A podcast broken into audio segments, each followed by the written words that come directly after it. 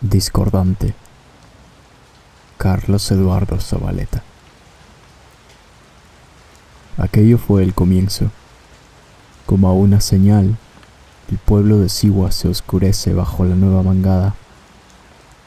Ya no se trata de la lluvia amiga de enero, llenando las tinajas del patio y robándole perfumes al suelo, sino de un diluvio o poco menos.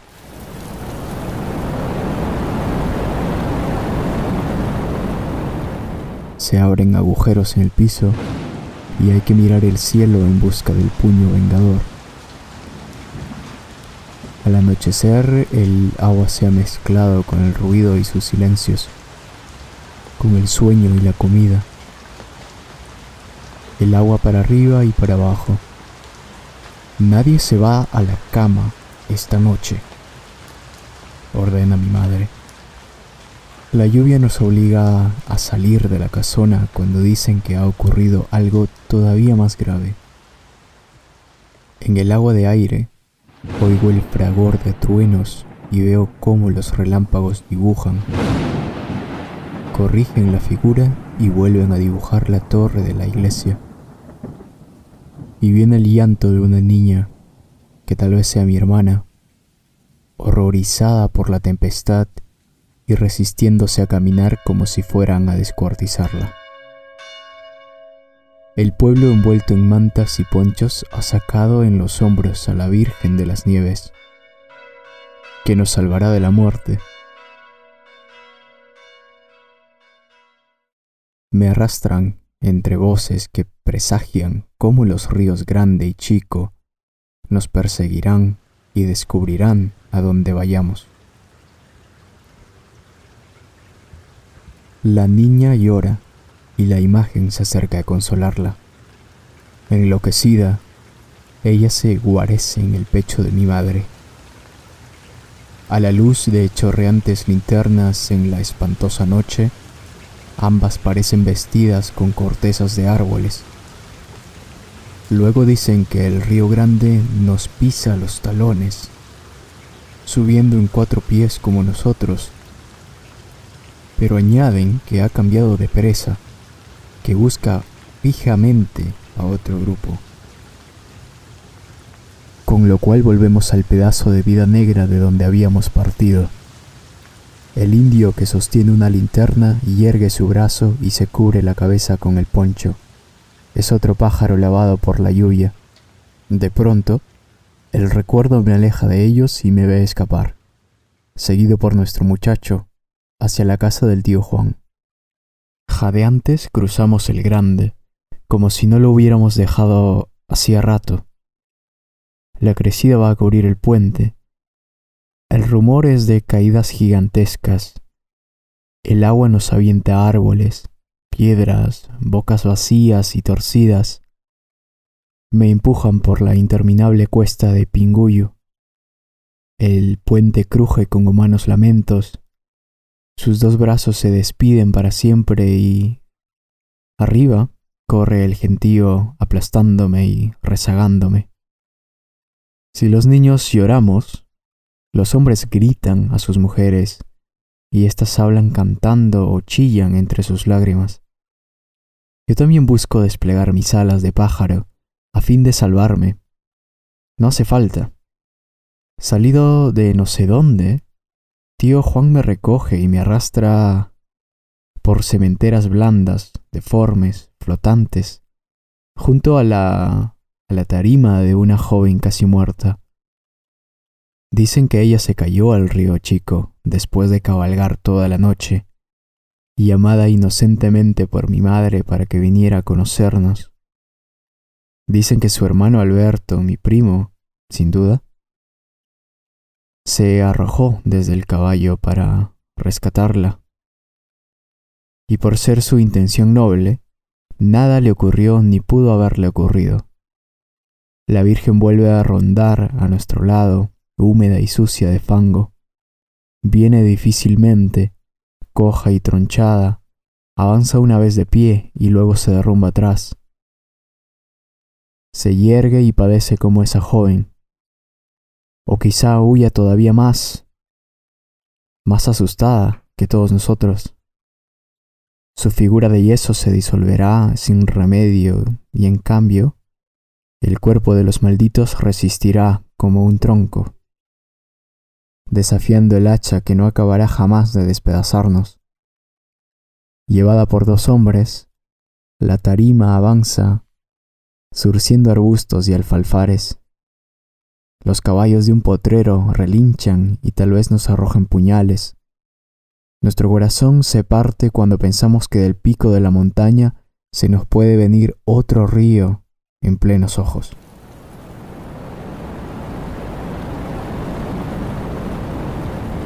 ¿Y su esposa, don Juan? Le pregunta una sombra a mi tío. ¿Y sus hijos, don Juancho? Eso fue antes. Hoy la Virgen está sucia como cualquier mujer y nuestras piernas no caminan. Dicen que se viene a Yaviña, se viene sobre Siguas. ¿Por qué no, don Amadeo? Ahora los pueblos son pájaros que vuelan. Pero la violencia salvará a unos cuantos testigos que contemplen su obra. Ojalá seamos nosotros. ¿Acaso es tiempo de recordar el pecado? No, no, solo que oigo la crecida y ruego que todo se acabe de una vez. ¿No entiende usted que le estamos ayudando al río? ¿Nosotros? Abre sus brazos la sombra. Sí, incluso mi sobrino Gardito quisiera de una vez el final. Ya no quedará nada de Siguas, solloza corriendo una mujer.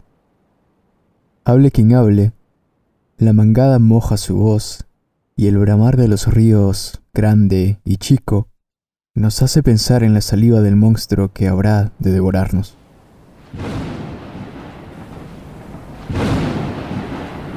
Y yo que ya debía cosechar, dice un marido a su mujer. Por ti, Tomasa, por ti fue que no cosechamos. ¿Piensas en eso ahora? Dijiste que no había burros. Burros había. Te faltó cabeza. Pues, bueno, ya cosechamos y ya se lo llevó el río, dice ella, cuyas faldas a media pantorrilla me recuerdan a las de mi madre. Una gran hoja húmeda donde un niño podía dormirse, como el gusano en una hoja de verdad. Pero no puedo llorar. El trueno del río oprime mis narices. Tío, ¿ya no hay siguas? Pregunto finalmente al hombre que me lleva a sus espaldas. Algo quedará, hijo. Un loco piensa que no habrá mañana, pero lo hay. ¿Cómo va a destruir Siguas cuando es costumbre del grande desbocarse cada dos años? ¿No crees que se morirá de pena cuando no tenga a dónde ir? Enredadas con su voz bajan nuevas sombras del cerro. ¿Qué? Grita uno de nosotros. ¿A dónde van? ¿Al río por la altura? Mi mamá. Mi mamá, mi mamá. llora una muchacha. ¿No han visto a Julián Rivera? Y nos va pellizcando uno a uno. ¿Y el chanco lo has visto? grita un joven. El chanco, Ismael Pareja. A nadie.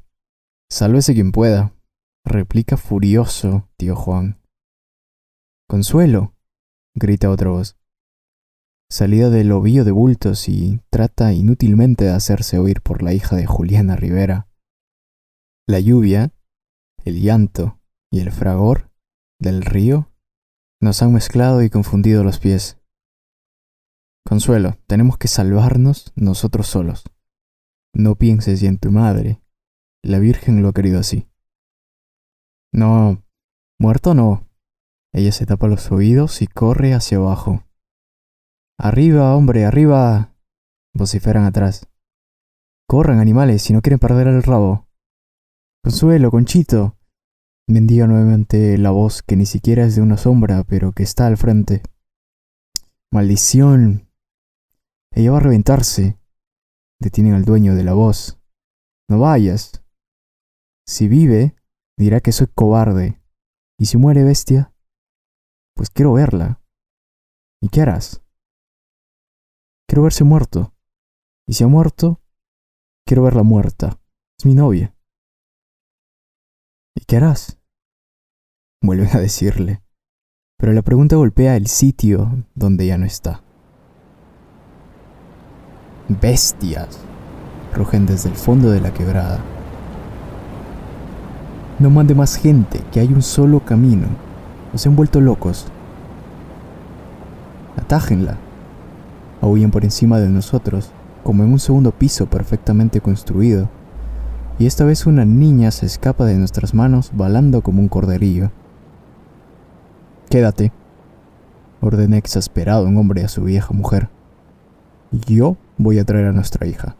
Pero por una vez, deja de seguirme y no seas terca.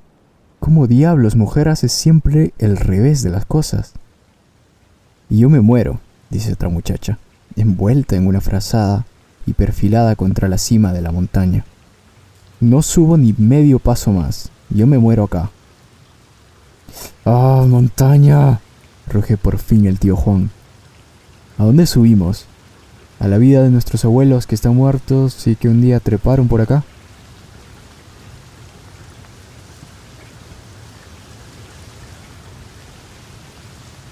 La avenida y nuestra fuga sobrenadan en la noche, quizá buscando inútilmente el viejo y largo tiempo en que nada había ocurrido. Las sombras se despintan al tocarlas y el pulso lo teníamos afuera, indefenso y huérfano. Como un potrillo recién nacido, era cierto que uno podía volverse un alma o un fantasma. Entonces y ahora miro la negra piel de la montaña que no dominamos nunca. Pero también entonces y ahora desaparezco y ya no me alcanza el recuerdo. En ese tiempo ignoraba que las montañas jamás mueren y que el sol desde tan lejos puede beberse un río hasta secarlo. Los lechos del grande y el chico se han juntado en una enorme playa, donde campean gigantescas piedras, y donde antes había casas, hoy vemos ruinas muros despedazados, viejas mesas y ropas flotando sobre el agua. No hay un solo puente. Los de una banda se vienen a la orilla y conversan a gritos con nosotros.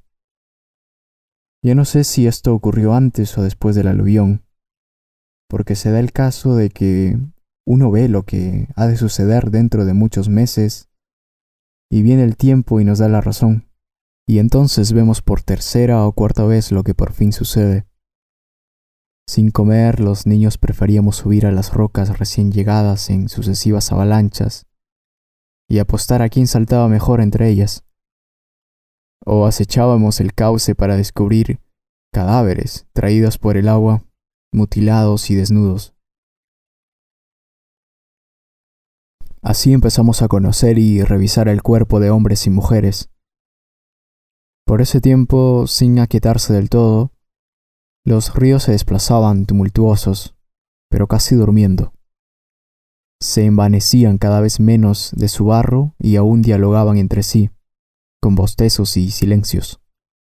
Cuando las voces de la banda opuesta no se oían, formando una extraña e interminable red, se conectaban con los charcos, lagunas y brazos de agua podrida de todos iguas, y durante muchos meses no hubo espanto mayor en el pueblo que acercarse calladito a unas plácidas orejas e imitar el rumor del agua embravecida. Torciendo los ojos, la víctima corría a las orillas para convencerse de que no se había levantado el monstruo. Del agua hay que esperarlo todo, dijo un tiempo después mi otro tío, Teófilo. El agua es el macho, Vive en las honduras y corre por cañadas, o pierde la paciencia y de todo el mundo forma el barro para calmarse con él como los niños. Pero no miren demasiado el agua, que se enojará el sol. No miren mucho el sol, que se resentirá la tierra. El hombre debe sonreír a todas las bestias. No dijo más porque de súbito le gritó furiosa la abuela. Estás muerto. ¿Cómo puedes decir eso? Tienes 30 años y no sabes que en Sihuas no hay nada que hacer después del aluvión. Te doy dinero para que te vayas a Lima, a Chimbote o Parcoy, a donde sea, pero siempre vuelves con el pretexto de cuidar las cementeras, cuando sabes que yo puedo administrar los fondos mejor que tú. No te vas porque has muerto. Me fui, mamita, me fui. Pero te moriste y regresaste. No había trabajo. Uno se viste y peina bien, pero hasta cuando no hablamos los costeños descubren lo que somos. Es como si oyeran, aburridos, nuestro pensamiento. Ser serrano es una desgracia, ¿eh? Te acabaste el dinero con los amigos, en juergas y serenatas, eso fue todo. Me iré, mamita. ¿Crees que me gusta Siwas? Los muertos se la pasan tumbados. Madre, no digas eso. Estás muerto, repitió la vieja mujer, quizá con odio. Se volvió a mí y dijo, Tu tío Teófilo muerto. Y después de quitarle la mirada, descubrió a tío Juan, medio escondido tras de su hermano. ¿Te imaginas que vaya a casarme con una chola? protestó iracundo él. ¿No te he dicho que buscaré a una señorita de buena familia? Muerto, dijo la abuela. Estás muerto como Teófilo. Déjame que te explique. Pero, ¿de dónde eres tú? No somos la mejor familia del pueblo. No tenemos dos buenas haciendas. Cásate con lo mejor que haya, como Matilde. Claro que sí, mamá. La otra es asunto de hombres, solo mi querida. Las queridas serranas. Reverendo Sonso. Las queridas serranas son feas y mugrientas, pero saben lo que hacen, tienen hijos. Por ellos volverás. Me casaré con Matilde, lo prometo. Aún no he llegado a los 35. Me casaré, me casaré. Estás podrido con el olor de esa india. ¿Cuántos años llevan juntos? Tres o cuatro. Te será difícil librarte de la costumbre. Yo no me acostumbro, protestó de nuevo tío Juan. ¿Sabes lo que será de ti? Te seguirá dando hijos, pues. Suponiendo que sean tuyos. Y con el tiempo la exhibirás a tu lado, en la plaza. ¿No dijiste que todos te preguntaban por tu esposa durante el aluvión? Y tú feliz, ¿no? Al contrario. ¿De dónde te mandé venir hoy? La anciana se puso tiesa, erguida, y pareció más seca que otros días. De la casa de... Vamos, dilo. De su casa. De mi casa, dirás. Y volvió a remecerlo. Esa casa te la regalé para que la vendieras. Pero te la llevaste ahí, pues, y ahora es ella la dueña. Decirme a mí que salió de su casa. Estás molesta porque ayer me olvidé de ir a la chacra nada más. Nadie se olvida de la cosecha, a menos que esté muerto. Ahora me olvido de todo. Estoy viejo, mamita. Yo no soy tu madre. Se alejó ella. Pero, incapaz de calmarse, volvió a la carga. ¿Estás loco? Esa mujer coquea. Y no solo eso, sino es vieja y fea como yo. Dicen que Yede, que tiene unos veinte hombres. Y tú le has dado mi nombre a dos de tus hijos. Lo empujó sobre el blanco sofá de Aliso ¿Quieres que yo te busque una querida? Ahí tienes a Clemencia. Hay más preciosa que ella. Sé que no le importa llegar a la iglesia si... si va a ganarte con eso. Está loco por ti. La otra me ha embrujado, creo yo. Inclinó él la cabeza. Oh no. Simplemente no eres hombre para andar con otras mujeres. Y no eres hombre y no tienes ojos porque has muerto.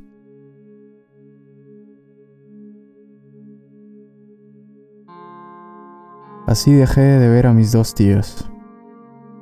Y luego murieron muchos indios en la hacienda de Andaimayo, y sus deudos trajeron los cuerpos cubiertos de hojas, seguidos por un cortejo de lloronas.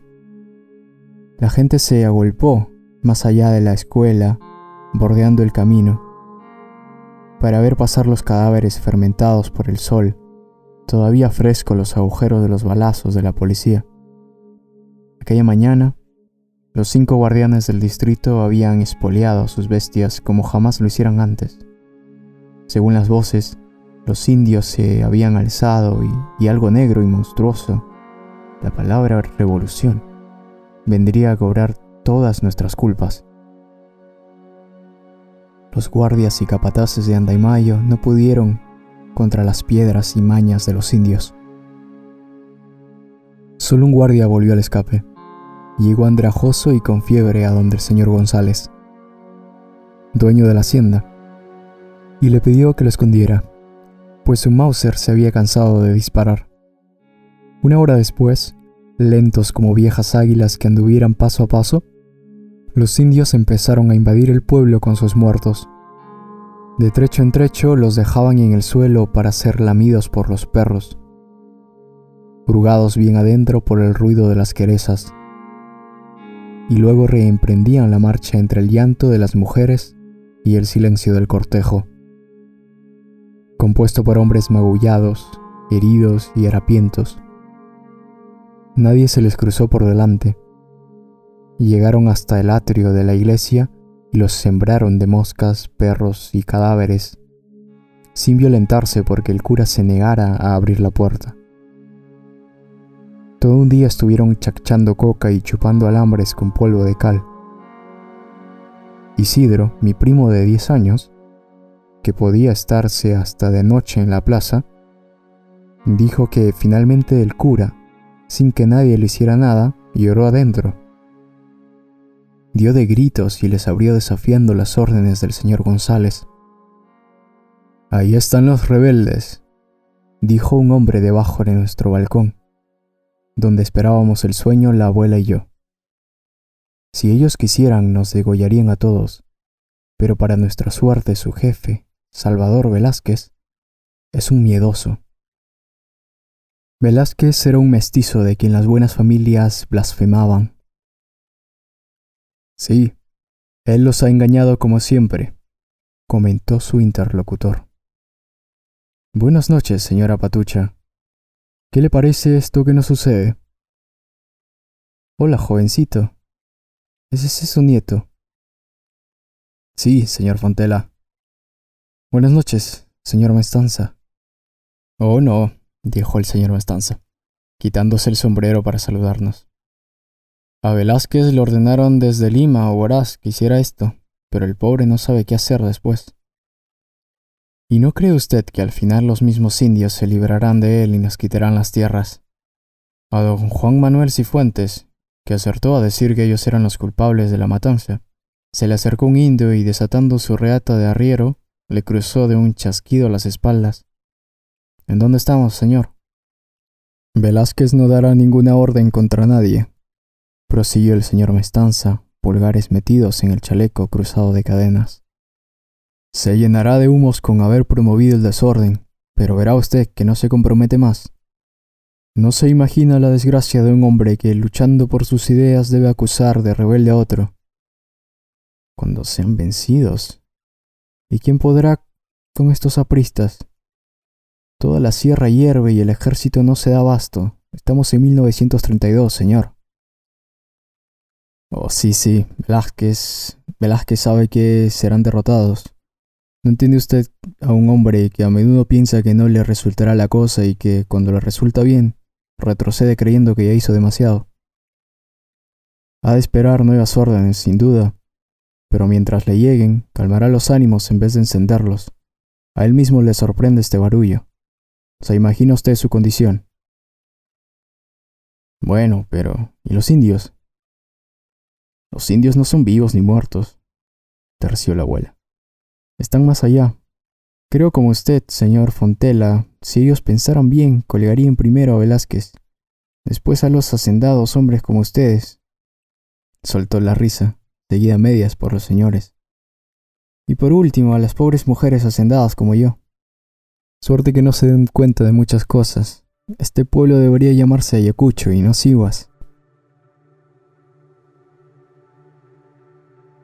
Durante dos días, Velázquez deambuló por el pueblo en compañía de unos cuantos indios y mestizos, sonriendo burlonamente a los señores, Al tercer día algunos cayeron presos y los demás se llevaron a sus muertos ya podridos y nunca más volvieron con aquellos ojos. En adelante los vi menos hombres, más humildes y extraños a la vida. Sobre las ruinas de Sivas correteaba yo, con recados de mi madre, por calles más desiertas que antes, cruzando los ríos a saltos, por sobre piedras alineadas, hasta que todos se pusieron a hablar únicamente de la desgracia pensando en el pecado que pudieron haber cometido para merecer ese castigo. Entonces los domingos ya no eran suficientes para ir a rezar. Debíamos acudir casi diariamente por las tardes y noches. La pequeña iglesia se hinchaba de fieles y las rodillas se herían sobre bancos, piedras y ladrillos. Una noche el cura dijo que todos vivíamos marcados, que nuestro nombre era Carroña y mostrando desde el pulpito un gran látigo, se flageló hasta desgarrarse en gritos y maldiciones, escandalizando a la muchedumbre. Cuando desapareció, los niños salimos a buscar agujeros en el cielo. La noche siguiente creció aún más el gentío de devotos.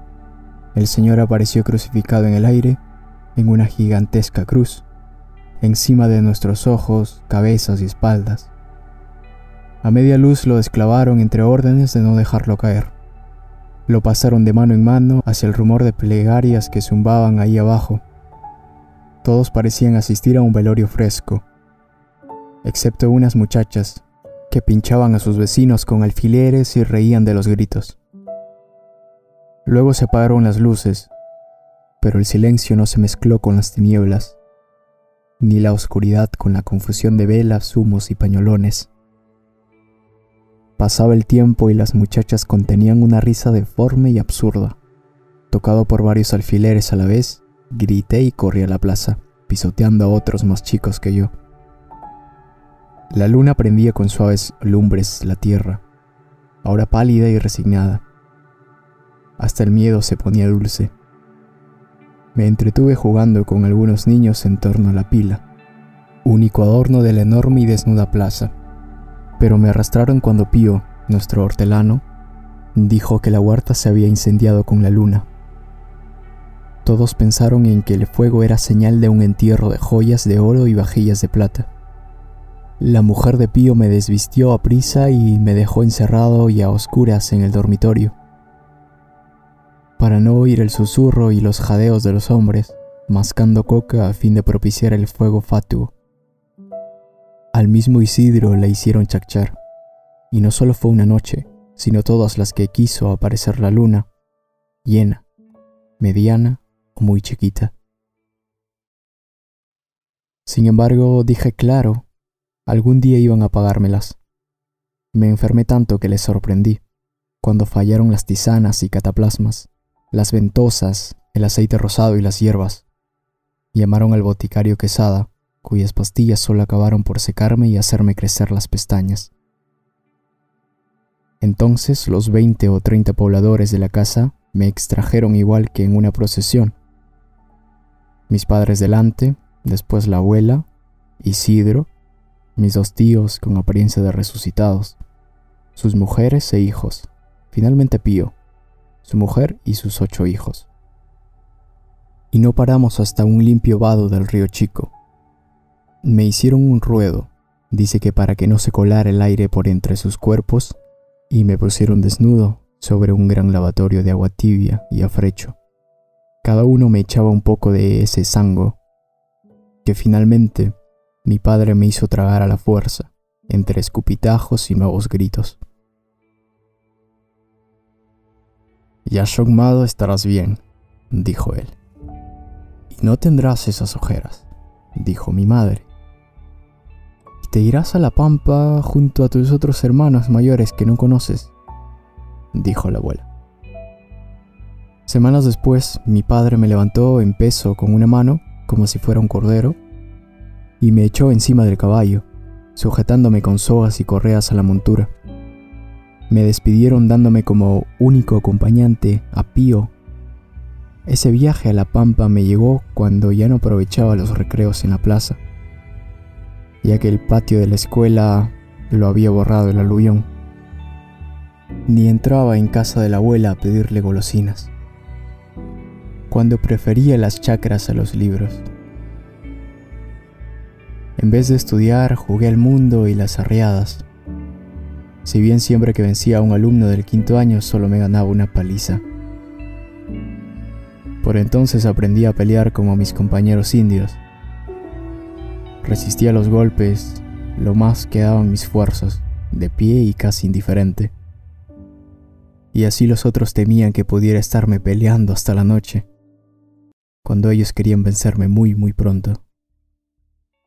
Nos encerrábamos en un callejón que servía de muriento, reservado a la escuela.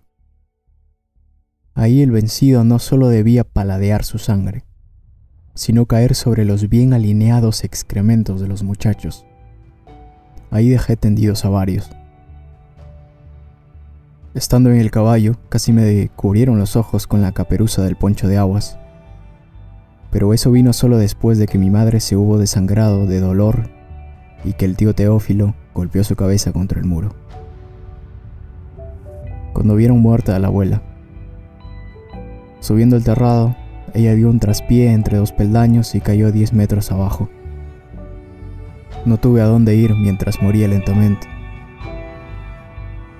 viajando a través de tardes y mañanas largas como hilos interminables, mientras la velaban y enterraban.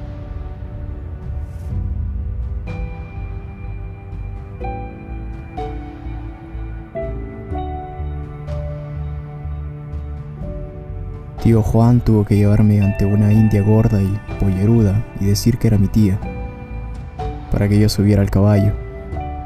Esa mujer tuvo que pedirnos prestado harina, trigo, sal, arroz, el batán donde moler y el horno para cocer su pan.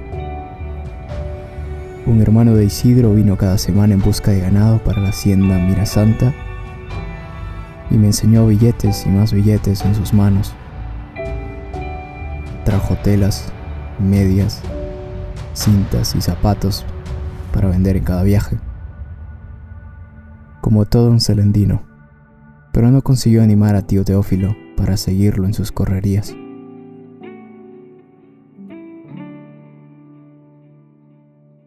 El señor González tuvo que ir y volver a Lima muchas veces diciendo en los intervalos, Así es la vida, unos la pasan bien y otros mal.